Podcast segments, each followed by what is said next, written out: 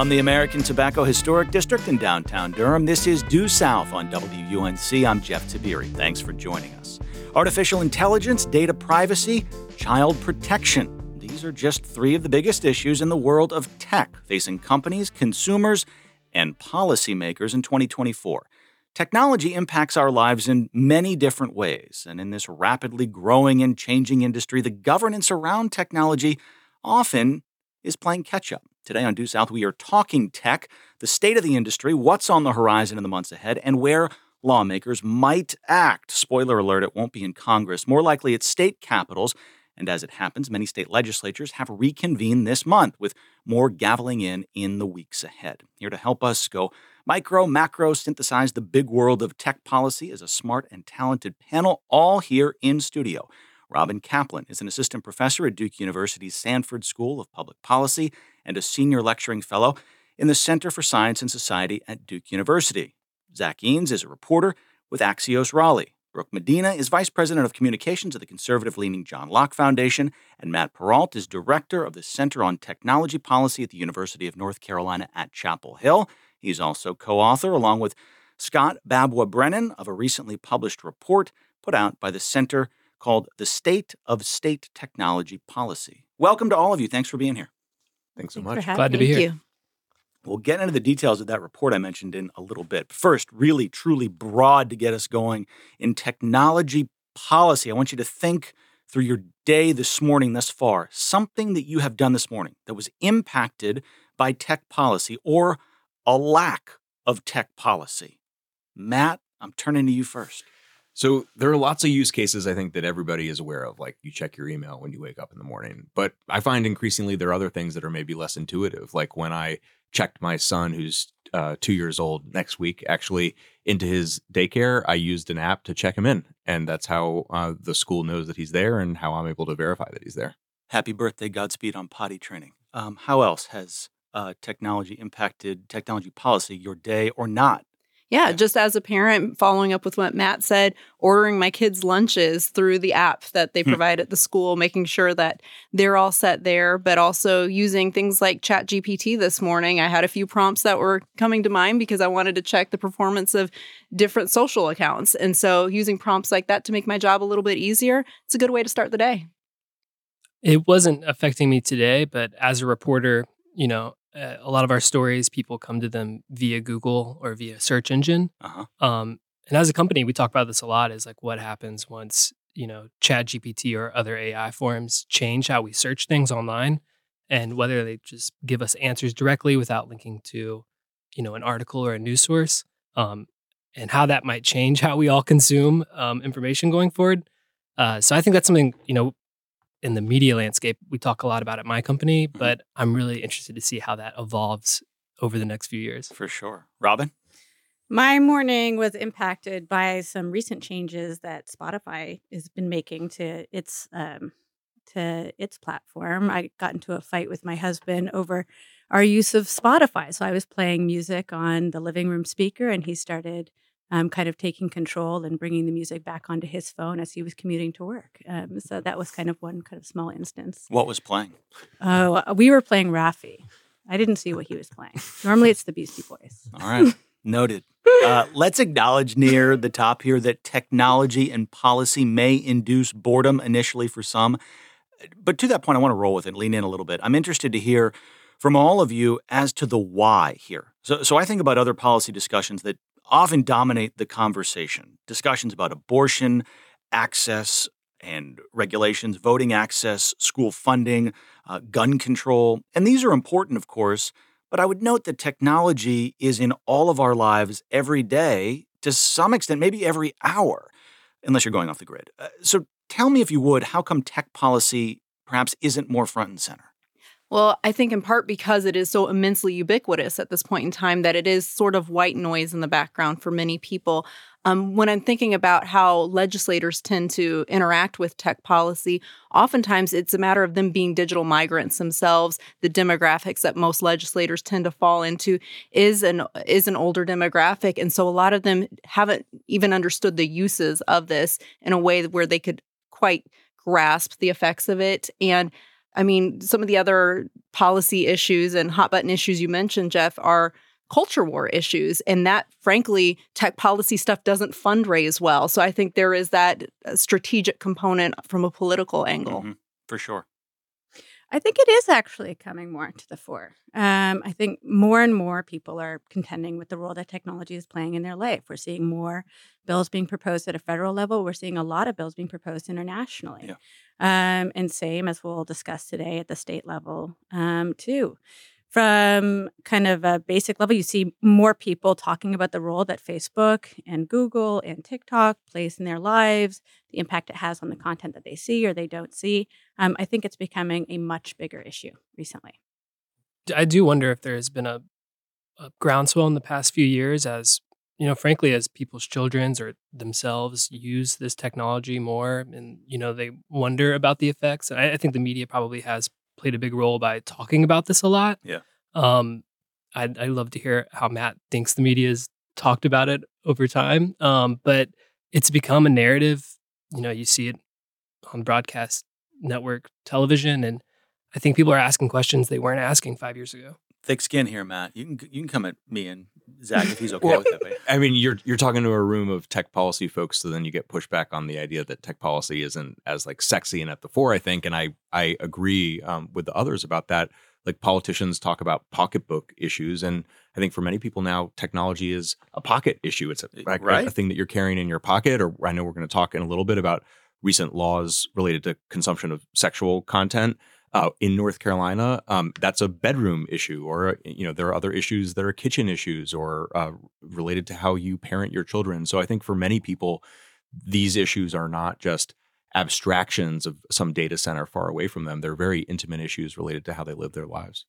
We're often convening uh, with a panel of voices to discuss tech policy here on Due South. Matt Perault, Robyn Caplan, Zach Eanes, and Brooke Medina are all here in studio. Brooke, uh, I've got a follow up for you, but but you've got something to add first. Well, I think that uh, you know what Zach and Robyn were saying about it is there is a groundswell that we are seeing, and I think it is effective for politicians in so much as they can tie it to a culture war mm-hmm. issue. And so there is that battle against big tech. We saw it uh, on the tails of the 2020 mm-hmm. election mm-hmm. and throughout the Trump administration. And so um, I think when they find it politically expedient to really connect it to some other sort of flashpoint in the culture wars, that does seem to be the way in which it comes to the public consciousness a little bit more. Yeah. And you, I guess I want to make a con- kind of a generic contextual point here. Jump in, any of you, if you want. Otherwise, we can move on. But you alluded to this a moment ago.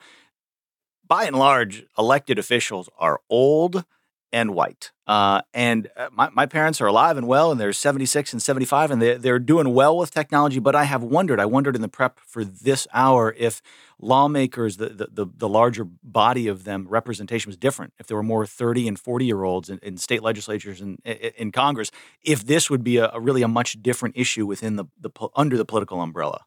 Yeah, I, I, think it will. In maybe 20 years, we're going to see those digital natives come of age and uh, take the helm in Congress and at state legislatures. And because Matt pointed out, I mean, this is a kitchen issue, it's a pocket issue, it's a bedroom issue.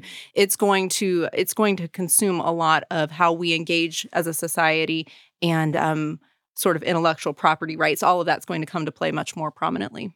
Yeah, and younger users are really taking notice of this kind of growing gap in expertise between them and their lawmakers. So when, when everything was happening with TikTok last year, a lot of TikTokers took to the platform and really took issue with the lack of knowledge many of these lawmakers had over how the platform worked, how other platforms worked, including data collection practices specifically. Um, so there is a lot of awareness growing about this real gap that's widening one more kind of broad question as we as we get into this and we're going to talk about a number of issues here this hour. But are there any common misconceptions about tech policy or misunderstandings that you encounter in your work in your research and you wish at times you could just kind of redirect people and be like no no no that's not what's happening here. That's not really at the heart of the issue. What comes to mind? You're, you're nodding. Yeah i mean for me uh, i think that just as brooke said this is often framed in terms of a culture war. I've done a lot of work on content moderation and monetization online. And it often one side presents it as an issue that only impacts their side, and that is not true. Um, these are issues that impact all internet users, regardless of their kind of political belief, whether they're posting about makeup videos or politics or family vlogs.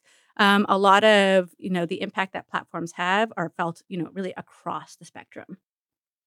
So I have three. Um, uh, first, maybe I'd say just pushing back a little on the prior question on the idea that lawmakers are out of touch with technology and technology policy. Let me say um, real quick. I'm not yeah. saying they're out of touch. I'm saying a younger body of lawmakers might be more in touch.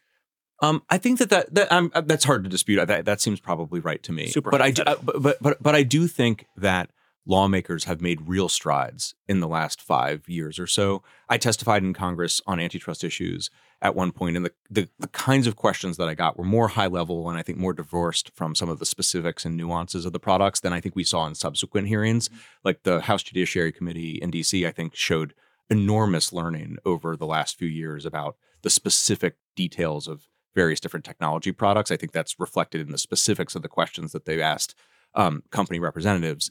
The two other uh, issues I'd raise, I think, are more on the company side. One is the idea that tech companies only care about money. Um, that's not consistent with my experience. Most of what I have observed in the tech sector is companies who have very strong mission statements. I think many of them do and have a very strong commitment to the fulfillment of those mission, that mission statement. Doesn't mean that they don't make mistakes, but I don't think it's correct to say that the only motivation is financial. I'm going to ask you to save your third misconception sure. until after we step aside for just a moment. That's Matt Perault, Director of the Center on Technology Policy at the University of North Carolina at Chapel Hill. We're also here with Brooke Medina from the John Locke Foundation, Zach Eanes from Axios Raleigh, and Robyn Caplan, an assistant professor at Duke University. We're chatting tech policy here on Due South on North Carolina Public Radio, and we'll return in just a moment.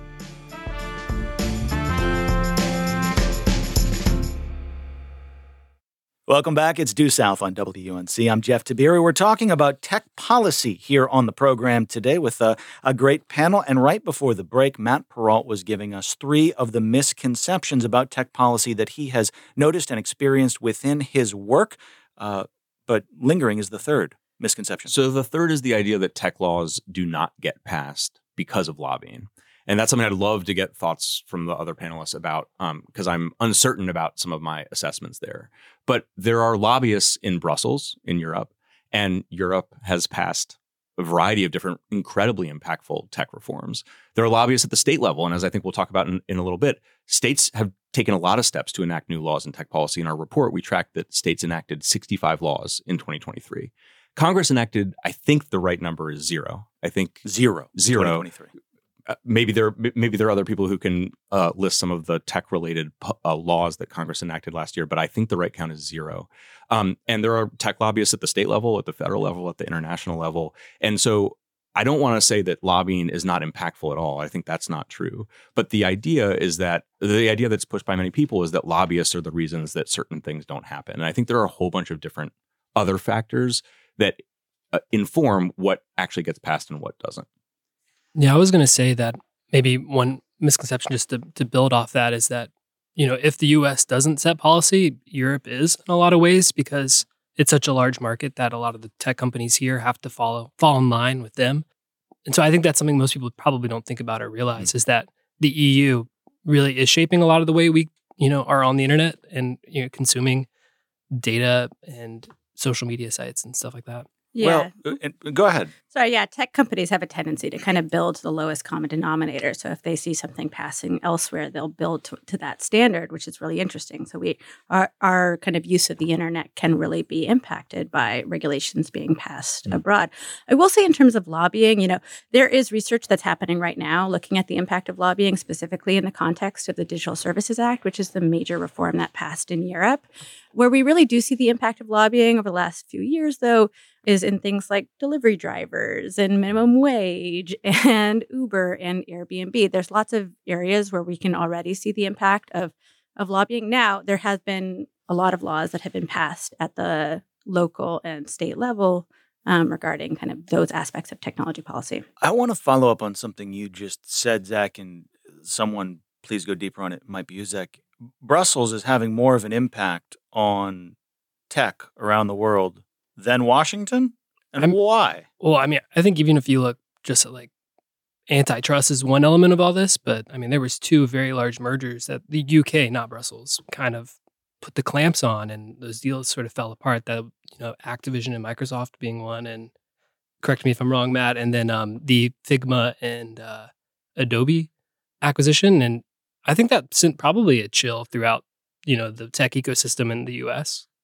That so the Activision deal actually did end up oh. closing okay. eventually, but it certainly is correct that that Europe, I'd say, not just it's not just that it has a little more impact than Washington; it's had dramatically more impact. The D- Digital Markets Act and antitrust and the Digital Services Act, Act and content moderation are really shaping the way companies build their products to the point that Robyn just made. And, and, is that a societal difference? Does it bespeak a societal difference in Europe? Does it bespeak just the the, the grinding of the gears in Congress? Like, why is Europe ahead of Washington on this, or am I just being overly? Naive? Well, so so, so again, I think there's I, I think there there are tech policy lobbyists in Brussels, and there and so it's not that lobbyists only exist in Washington. So mm-hmm. I don't mm-hmm. think that that explains at least all of the difference. I do think that Europe has a culture that is more oriented around uh, regulation. They're more pro regulation.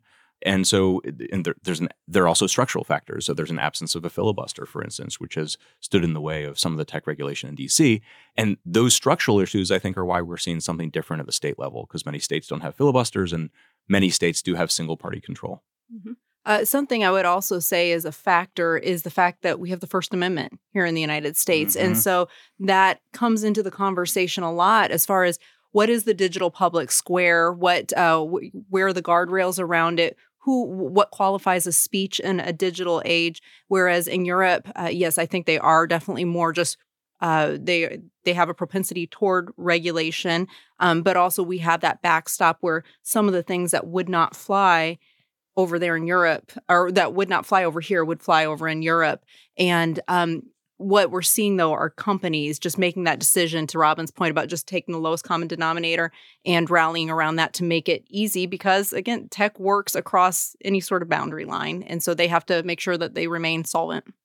Yeah, and tech companies have been preparing for this for some time. So you notice in a lot of their language, they kind of move away from this concept of freedom of speech towards a concept of kind of freedom of expression or building community norms or like trying to decide what is in and outside of their community. Um, and so they've been kind of moving away from this concept for, for some time now.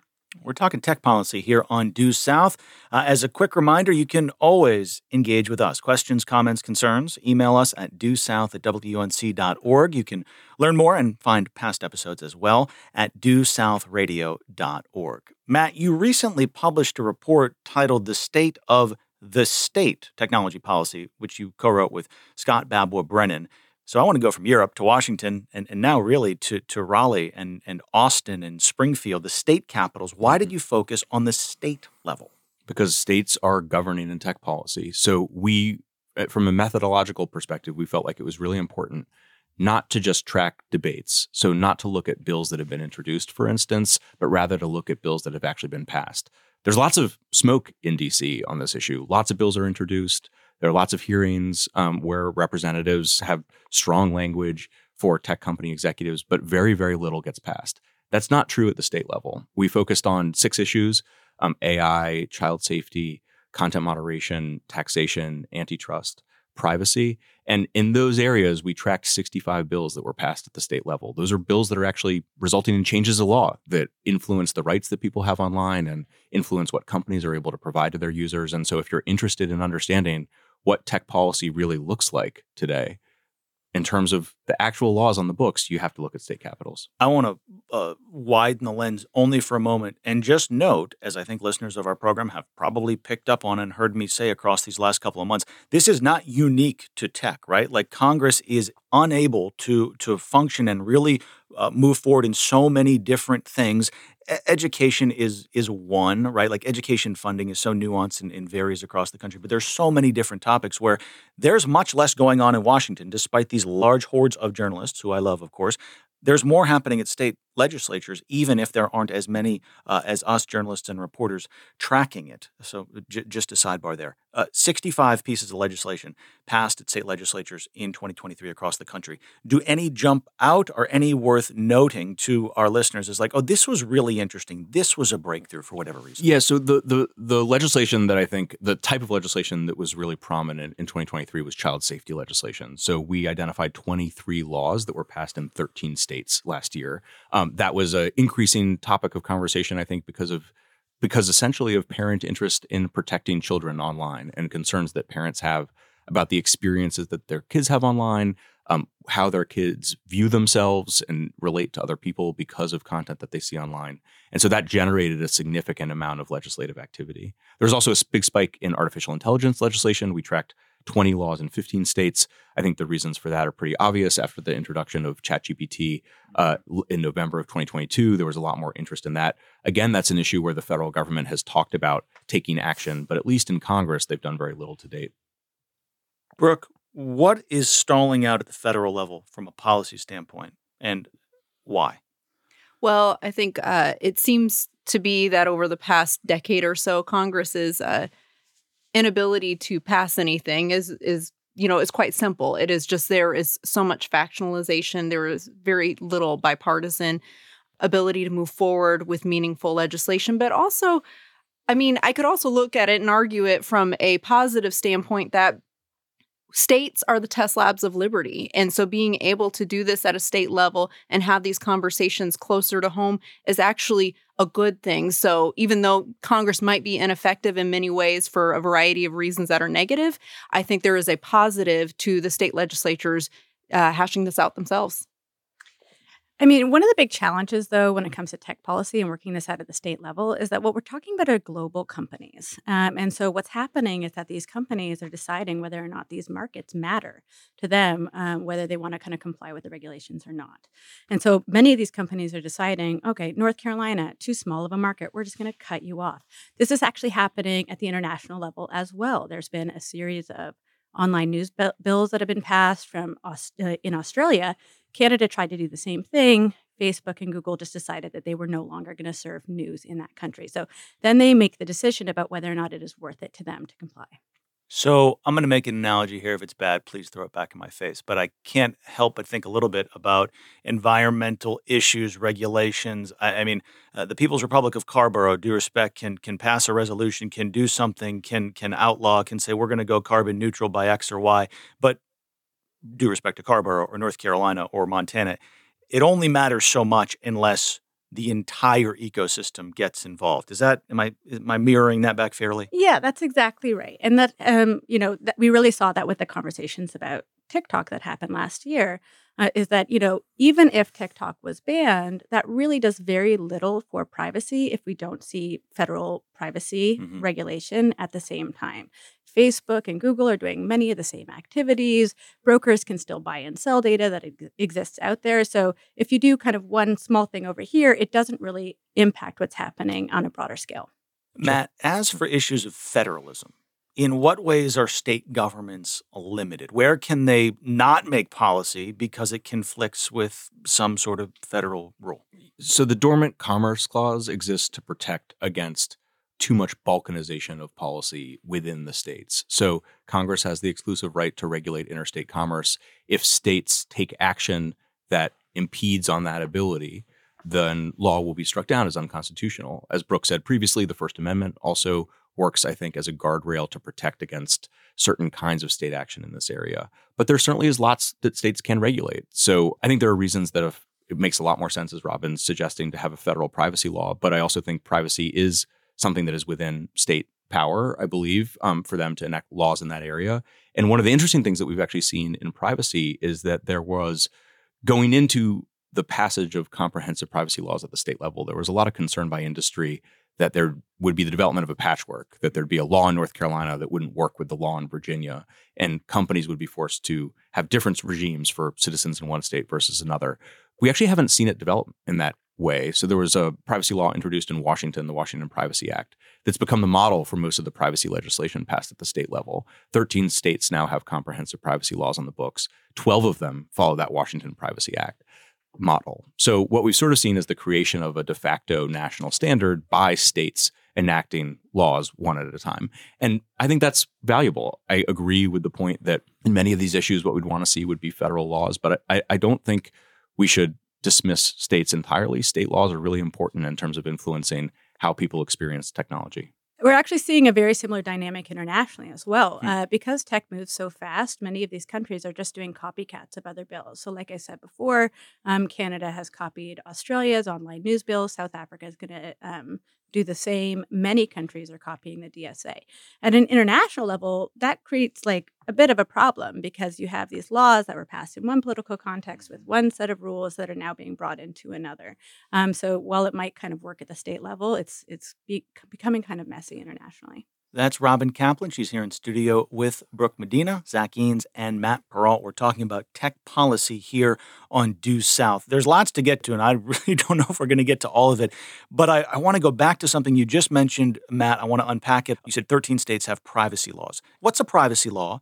And I should note, North Carolina does not have one of these comprehensive privacy laws. So please tell us what they are and why North Carolina doesn't have one. Yeah, so there are obviously lots of different permutations, but basically they have to do with what your rights are in terms of data collection, what a user's rights are vis a vis the companies that collect data. So they have to do with what data uh, companies can collect, what kinds of disclosures they have to make to users, how users can opt out of certain kinds of data collection sometimes the kinds of transparency that companies are obligated to provide publicly about their practices. And you're right that North Carolina doesn't have one. And I think that that's really interesting. Um, North Carolina, I think, in so many ways, is well positioned to be a leader in tech policy. Um, we have a vibrant innovation ecosystem here all throughout the state. Many large tech companies have offices located here. We have many homegrown tech companies like Epic Games and SAS. Mm-hmm. Um, and when we look at the at the technologies that are likely to be prevalent in our lives in the future, like artificial intelligence, it's my guess that engineers and talent and entrepreneurs in North Carolina are going to play a big role in those issues. But North Carolina, I think, has lagged behind a large number of other states on tech policy issues. And I don't really know why that's the case. Well, that doesn't really help me because that's my follow up. Why is that the case, right? Like I was going to make a Rip Van Winkle reference in North Carolina's slow propensity to get things done over the years. I mean, do you, is it is it the money behind the scenes? Is it those who are in political office and have particular agendas? Like, so, so again, I, I don't want to dismiss lobbying as a potential reason, but on it doesn't strike me as all of the reason. And when you look now at the development of privacy legislation, for instance, I think there is an opportunity for bipartisan consensus on this issue. Many states are following the Washington Privacy Act model. Lots of companies have supported that as a model. If North Carolina were to pass a privacy bill modeled on the Washington Privacy Act, I don't think that creates compliance issues for companies. So I don't think you'd see a lot of corporate opposition. But yet, citizens of North Carolina would get some basic privacy rights, and that would be meaningful. And so it seems to me if you're more pro business on the right and you're um, oriented around user rights and user protections on the left, that there's an opportunity, at least with privacy reform, to work together. What are the ideological battle lines when it comes to tech policy, whether it's here or other states? Uh, can you give us an overview? I'm not looking for you to say, well, the the the the, the member of the chamber from this part. Of, it, broadly speaking, does tech policy look noticeably different, whether what's being proposed or enacted in California, democratically controlled, versus say uh, Tennessee, neighboring state, Republican controlled? Are there obvious differences here or not? Because I am I am truly ignorant. I do I have no idea. I mean, for some of the things that are happening federally, what we're seeing is actually a lot of agreement on the idea that the law needs to be changed, but um, disagreement on what parts of the law. So, for Section 230, Rep- Republicans tend to take issue with the good faith provision. Democrats tend to take fifth with uh, take uh, issue with the limited liability provision. When it comes to KOSA, which is um, a fed- some federal legislation that's been proposed um, also to address kids' online safety.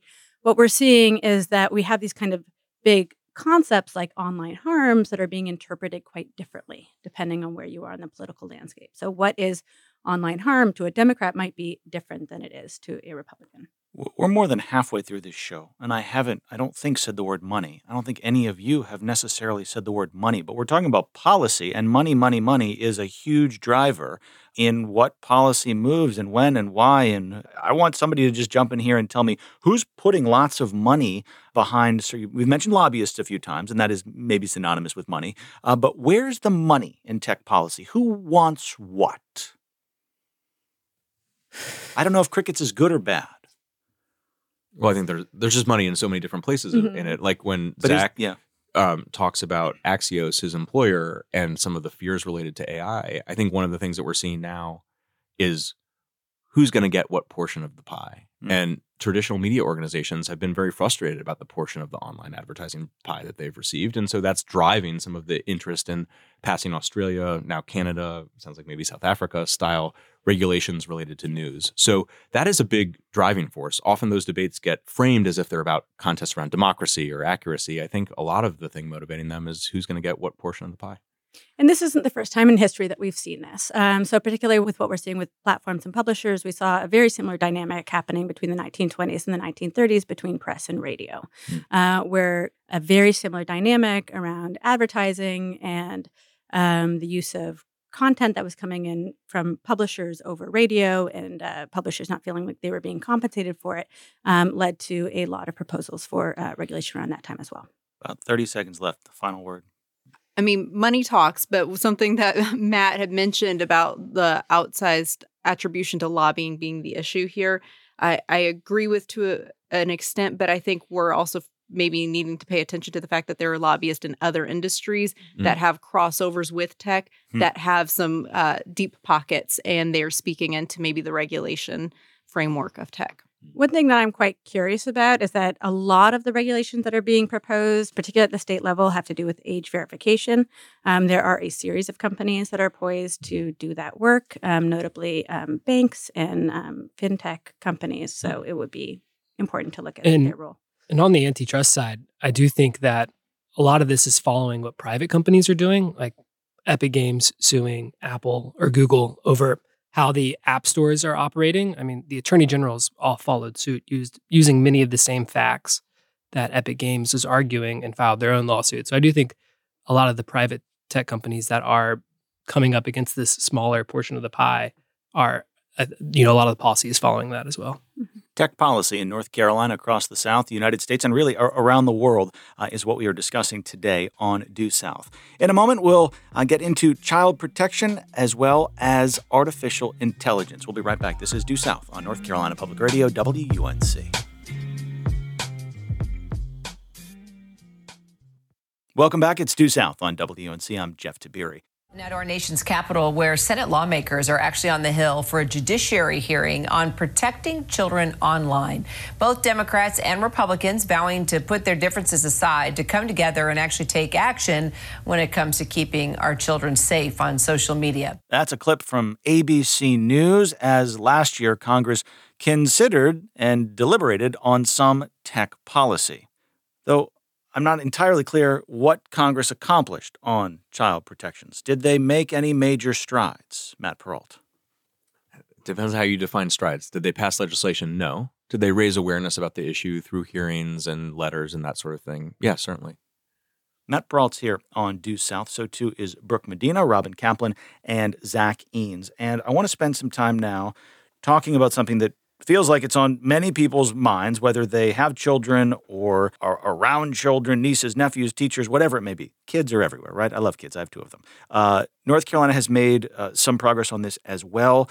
The report that you recently co-authored, Matt, we've talked about it earlier in the program. You note in here, quote, both parties ramped up efforts on child safety, but Republican-led states passed four times the number of new laws as Democratic-led states, close quote. That's interesting. How come? I think there are a variety of different factors, but Republicans are particularly interested in um, ensuring that parents have control over the experience that, that kids have online and that kids are protected from certain kinds of harmful content, including pornography. Robyn, you've done a lot of research on verification. If you can give us a, an overview of who's doing what where and who's done nothing. Uh, so there's kind of two sets of laws that are being done uh, around verification. Um, there are a set of laws that are aimed at controlling access of minors to pornography. That's what we have seen pass in North Carolina with the PAVE Act. There's also another series of bills um, that are uh, trying to control access uh, for teens in particular to their ac- to their use of social media in general. Um, those laws have been passed by states like Utah, uh, Arkansas, Louisiana, I believe, as well. There's another set of laws that's been passed by uh, states like California that are more like privacy laws. Um, they're trying to kind of control what types of data are collected about young people and what it can be used for. And there might be a verification component of those laws as well. Here in North Carolina, a piece of legislation was enacted last year. It had some, I don't know if they were intended or unintended outcomes, but they had some tended outcomes. Tell us about House Bill 8, please. So, House Bill 8 is an age verification law that was passed to make sure that minors were not accessing pornographic materials. There's a couple components to the law. Basically, what they're saying is that if you are a, a platform that has one third of material that is illicit in nature or that would be offensive to minors, you have to enact age verification methods. So that's using a third party to verify the age of users. It's asking for things like ID. Uh, companies like Pornhub and RedTube, in response, have blocked access um, for North Carolina residents to those websites. And is it working? Is it working? I, this only passed in this. This was only enacted on January first. I think the question it's a, it's a, I actually think it's a great question because the, then the then the the counter is well, what does work look right. like? So if your goal is to have all North Carolina residents denied access to certain pornography websites that are and apps and services that are available throughout the country, then I guess it is uh, is on a path to working because there are companies that are now denying access to North Carolina residents. Or from a free speech standpoint, is that not working?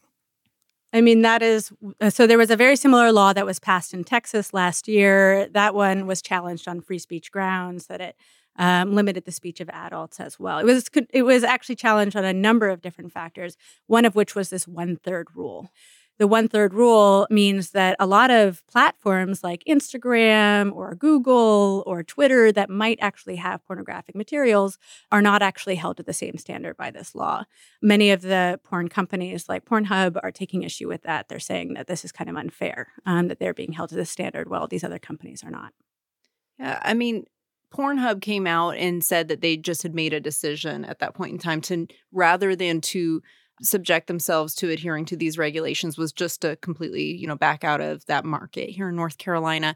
Um, but I think one of the things that uh, legislation in particular is it, the limitations of it highlight are that in a digital age we have things like VPNs. People can still access. Mm-hmm uh, Pornhub from North Carolina. It's just they would utilize a VPN. The same thing happened in Utah. So there are workarounds that adults can access for this. But when we go to just like the child component of this, the child safety aspect of it, I think there's a not enough conversation around how parents involvement in their child's online lives are is critical to this conversation. So for all of the I would imagine good intentions of legislators when it comes to creating these sort of frameworks, I think in practice it actually creates some privacy issues for yeah. adults and children because of the requirement to upload IDs, for example, um, and keep that in a third party database.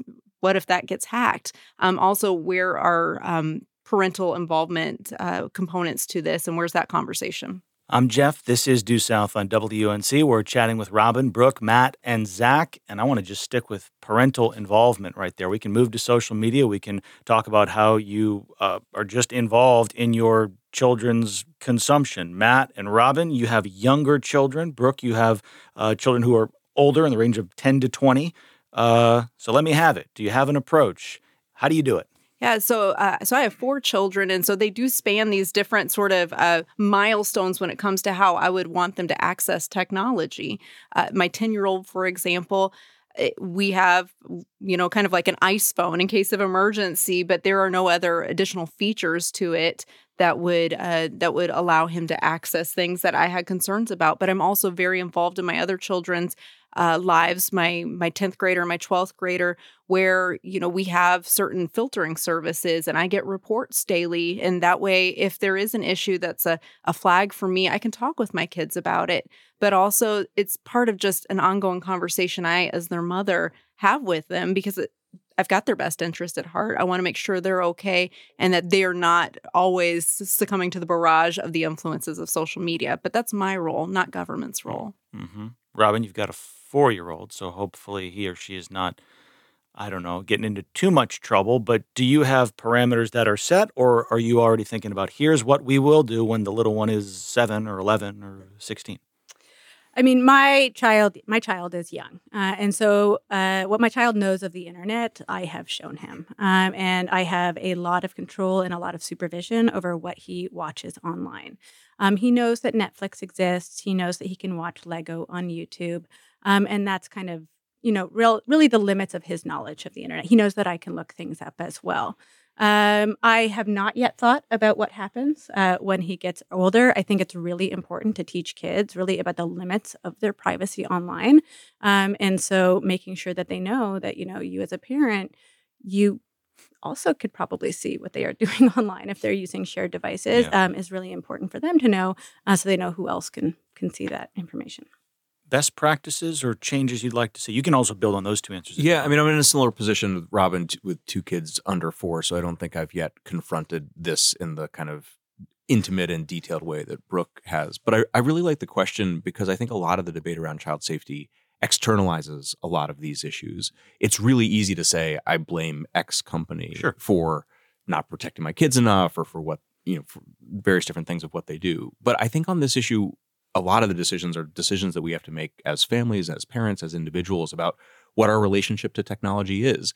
This doesn't really apply as much to my kids, but my family has a practice of doing a tech Sabbath now. We're, we're hmm. Jewish, so we start on Friday evening and we try to be off of our phones for 24 hours. And that might seem in the way that I say it like it's an easy thing. Oh, because no, no because you have this hard line and you just turn the technology off and that's it. But it actually is really complicated. Like if we want to go for a hike on Shabbat, which is the kind of thing I think is sort of consistent with the ethos of the day, do we look up how to get there? Are we permitting ourselves to get lost because we're not using Google Maps? There are all these components of technology in our lives that make it hard to set those boundaries. And so for us, like a lot of the wrestling is this kind of internal thing about the kind of family we want to have.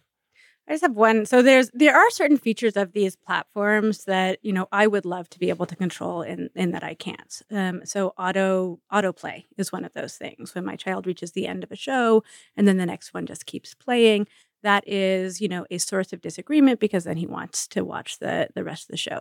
But I also think it's really important. We think a lot about kids' use of technology, but we also need to think about our use of technology, mm-hmm. how they are seeing us on their phones. Exactly what Matt said.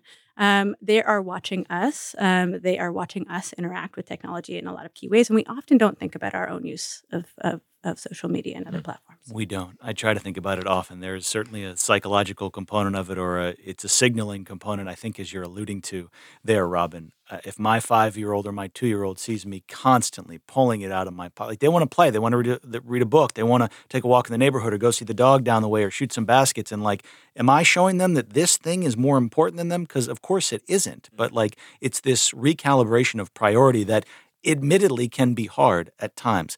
We've got just a few minutes left. I want to make sure we spend a few minutes uh, on artificial intelligence, AI. When I think about AI, a few of the first things that come to mind personally for me ChatGPT, phony political advertisements, misinformation, and plagiarism in the academic world. I have a, a childhood friend who's a, who's a, high school teacher, and he has dealt with uh, some of this. I'm curious, Zach, what first comes to mind for you when it comes to AI? Yeah, I, I think it's really changed how I interact with the internet and media you know, especially if I'm on social media sites, like I think we're presented more and more with images that have been produced by AI or enhanced with AI, and I think it's getting really hard to tell the difference.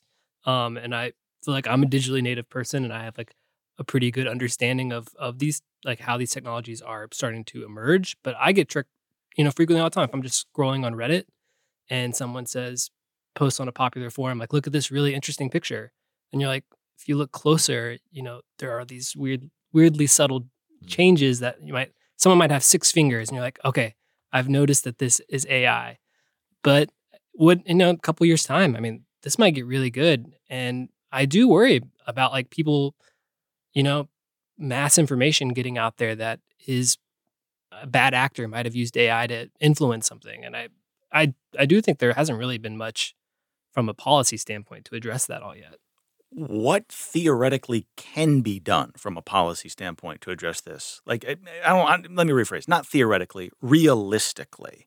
What do you think we could see at the General Assembly in Raleigh or Sacramento or, or, or Congress? Like, what do you what do you realistically think could be in the sphere of what gets done on AI here in 2024 or beyond? Uh, Crickets think, again. Go ahead. well, I think first off, people, particularly lawmakers, need to have just a better grasp of what its uses are and uh, the applications of it in ways that maybe aren't readily evident. So Zach mentions things like maybe deep fakes, for example. I was uh, scrolling through Twitter the other day and I see a Jennifer Aniston deep fake video of her like doing a MacBook giveaway, and it's not her. And you watch it hmm. closely hmm. and you can tell it's not her. But to your point, Zach, I mean things are going to improve over the years. But thinking about like other uses of AI, such as on the medical front, and the ways in which it has allowed people to access life saving medical care. Um, even uh, Robyn mentioned Spotify earlier today. The way AI can curate my Spotify list and, list and give me a good listening experience. I mean, there's so many non nefarious ways in which we interact with AI that I, I don't know if Congress is quite ready to tackle all of this in, in a way that is not going to use a, a bludgeon when they really just need a scalpel. And uh, so I think actually preceding any sort of legislative movement is a long conversation about AI ethics and applying ethics in our digital age. It might be an obvious answer, but the former political reporter here has got to throw it out there to the panel. What's the biggest concern y'all have with AI and 2024 elections? So I have a, a very specific one, which is that we don't learn. Mm-hmm. Um, and so I think on a lot of tech policy issues, the dynamic that's set up is that we need to do bold action that just solves a problem. And if we don't do that, we haven't done anything. So if we don't break up big tech companies, then we haven't addressed issues related to corporate concentration and control. Or if we don't end all incorrect information online, we haven't done anything to address accuracy and falsity and quality of content. And that just sets us up to often, I think, be in a position where we're disappointed with policy outcomes and not recognize the outcomes that we have there have been positive outcomes we've had. Um, there are a lot of there's a lot of legislation that's been passed at the state level. And the Biden administration issued an executive order on AI that really seek to gather information and learn. And that seems like the right phase to be in for the early stages of, tech, of technology. And so my hope is that in 2024, in the election, we see a lot of experimentation on the policy side and on the product side. And we set up mechanisms to get feedback and information that enables us to be stronger and better and smarter in future elections. We have just a couple of moments left here on Due South on this tech policy roundtable conversation, and we're going to end with something of a kicker, something a little bit lighter. And I'm hoping one of you will raise a hand, raise your eyebrows, and uh, we're going to just drop one term on our listeners, a term that I found so absurd in my preparation that I thought, what is this? I need someone to just give me a little bit of context.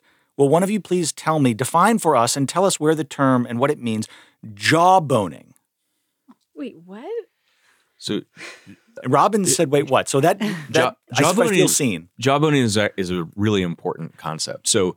Um, that I don't know. So, so jaw, jawboning is when a government official puts pressure on a private company to change its practices on speech, where that official would be constitutionally barred from doing that via legislation. So Congress can't restrict what kinds of COVID related information a platform like Twitter or Meta carries.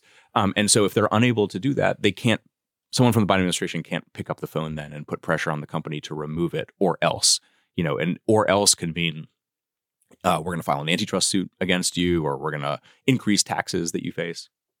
Yeah. So on that, there has been some applications over COVID as a result of this. And so jawboning is really hard to actually identify and have a paper trail of. So I think that's something that listeners would benefit from just looking into a little bit more is how has jawboning actually um, been prevalent in politics over the past several years, particularly over COVID? Um, but what do we actually do about it? Jawboning give it a Google, and then head over to duesouthradio.org and check out some uh, recent conversations and segments as well. Hope that you have learned as much as I have uh, from this hour of conversation. A big thank you to our panelists. Robyn Caplan is an assistant professor at Duke University's Sanford School of Public Policy. She's also a senior lecturing fellow in the Center for Science and Society at Duke University. Zach Eanes is a reporter with Axios Raleigh, and he is a co scribe of the excellent uh, daily newsletter that comes out of Axios Raleigh. Brooke Medina is vice president of communications at the conservative leaning John Locke Foundation, and Matt Perault is director of the Center on Technology Policy at the University of North Carolina at Chapel Hill. Gang, thanks so much. Really enjoyed it. Thank, Thank you. you. My name is Jeff Tiberii. This episode of Due South was produced by Rachel McCarthy and engineered by Denarius Thomas. We'll talk to you again tomorrow.